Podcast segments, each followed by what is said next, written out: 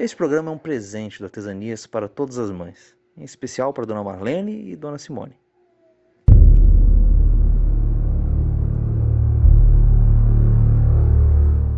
Mais uma vez, ele desperta sobressaltado. Dessa vez ela agarrou-lhe o braço com tanta força que o susto foi maior. Depara-se com os olhos abertos e vidrados que murmuram: Lígia, Lígia. Olhos que, embora vejam, nada enxergam. São três e quinze da manhã e pacientemente ele decide fazer a única coisa que lhe cabe neste momento. Suavemente, ele repete: Está tudo bem, Silvana, volte a dormir, está tudo bem.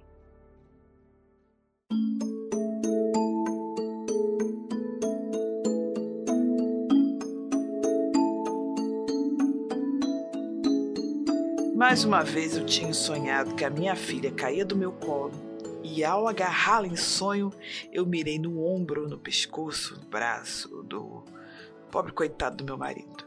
Essa alteração de sono foi uma das heranças dos meus primeiros meses como mãe. Não porque eu tenho uma filha que me faça dormir mal. Pelo contrário, é um anjinho matutino fofo. Dorme das nove da noite às cinco e meia da manhã, com uma regularidade aí quase britânica. Não é preciso um bebê chorão e amante da madrugada para que o sono de uma mãe se acabe. É, bastam as expectativas, tarefas, rotinas mal implementadas, responsabilidades e tensões.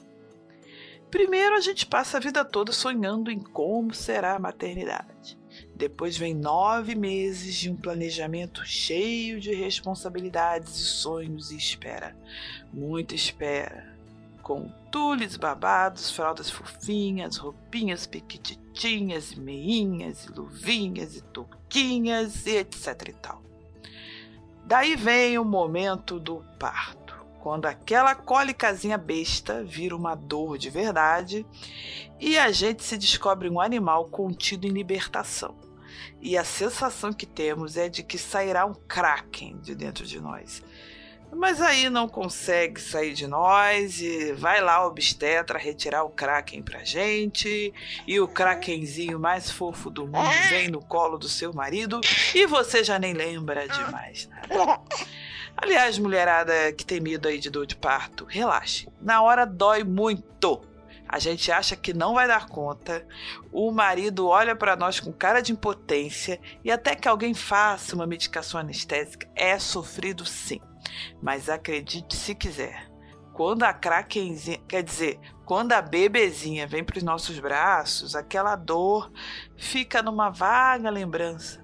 E hoje eu não me importo nadinha com todos os urros que eu dei, nadinha. E eu passaria de novo por tudo igualzinho. Como diz o senhor K, não me arrependo de nada. Onde eu tava mesmo? Ah, ah, isso. É, isso de a gente desviar do assunto e não saber voltar, tipo, fuga de ideias, é bem coisa de mãe, né? Eu já tinha, mas piorou muito.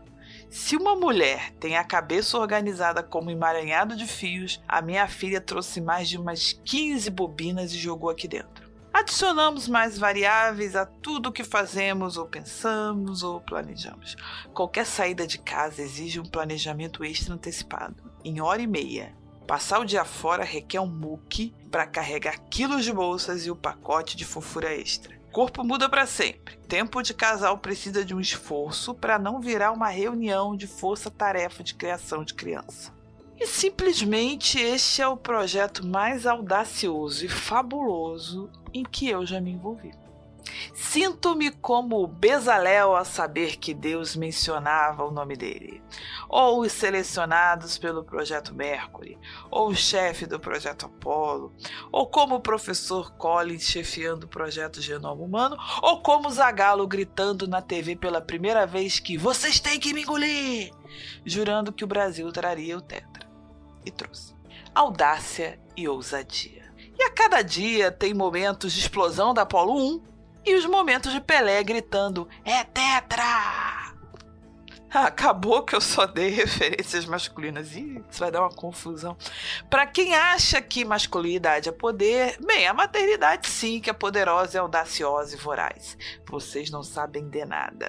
é uma fabulosa gangorra de eventos e emoções. A escritora Fernanda Witwitzki em As Primeiras Quatro Estações, um livro que eu recomendo muito a gestantes e pessoas que intentam a maternidade, ela retrata muito bem essa realidade, com a analogia que ela faz entre as estações do ano e as fases do primeiro ano do bebê.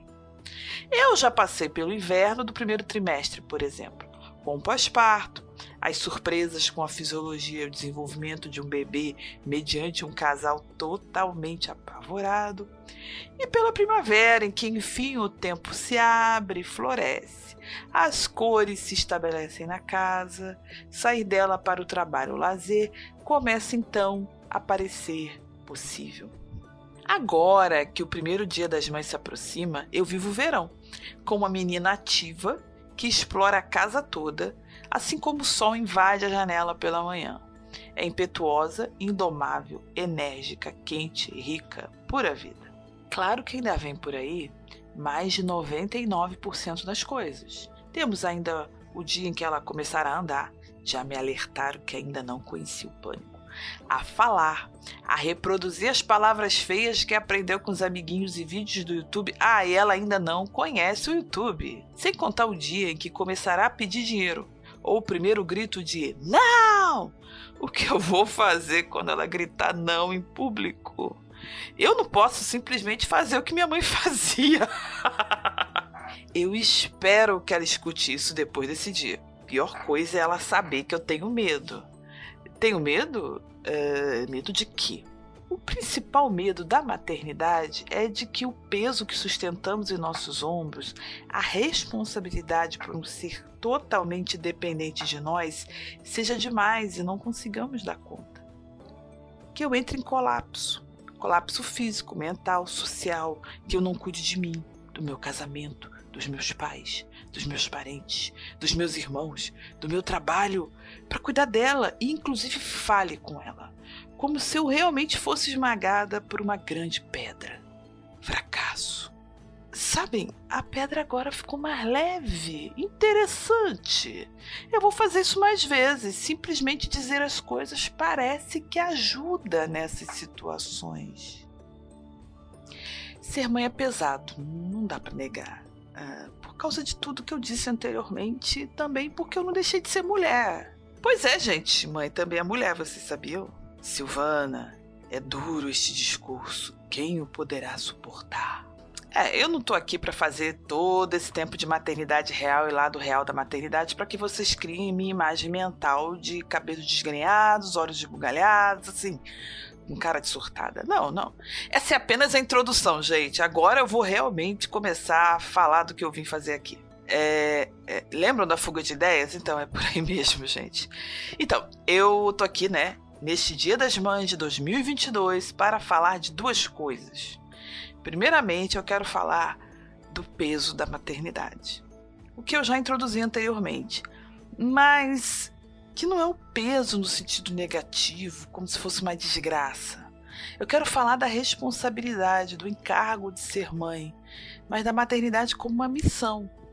Para isso, eu quero citar o Salmo 127 ele é muito utilizado para se falar de filiação e muitos o pensam no sentido do poder, da paternidade, mas hoje eu quero me apropriar dessa visão como mãe.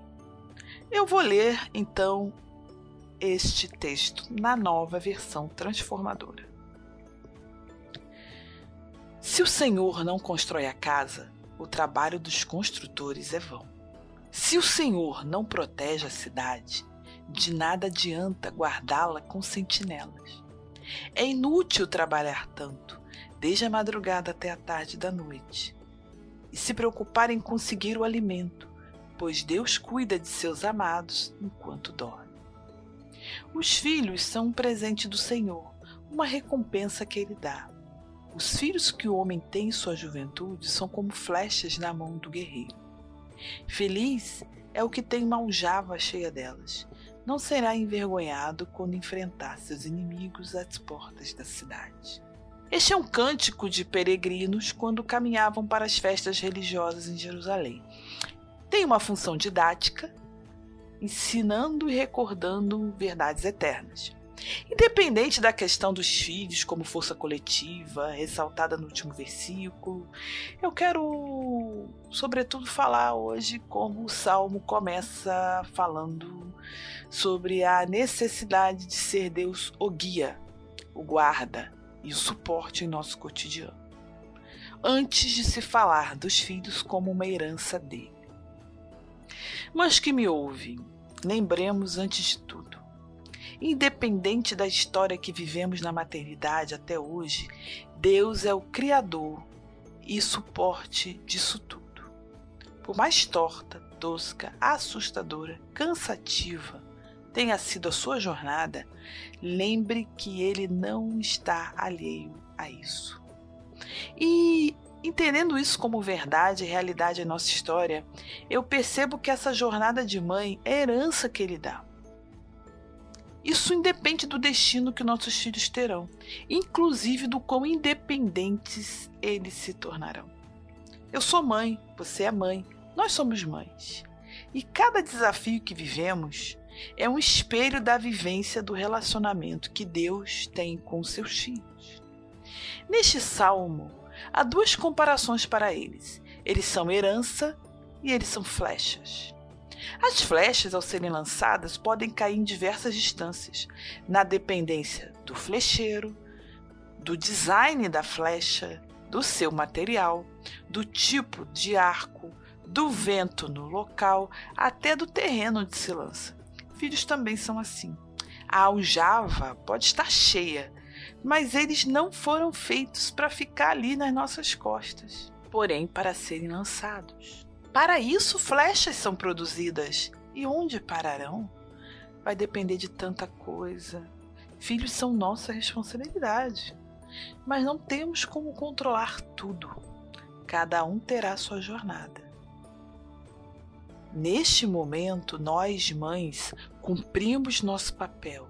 Os criamos, os educamos, transmitimos o que temos para passar para eles e soltamos a flecha. Contemplamos o trajeto e abraçamos o que não podemos descrever. Encontramos o inefável. Esta é a segunda coisa que eu quero falar aqui. A maternidade contém seu peso, um aspecto indescritível e que só pode ser sentido e contemplado. O inefável. A cada sobressalto, eu me pego pensando em como é a dinâmica do amor divino por nós. Olho para esse ser dependente de mim totalmente, mas que está na primeira oportunidade pronto para vazar e dizer que vai fazer do jeito dela.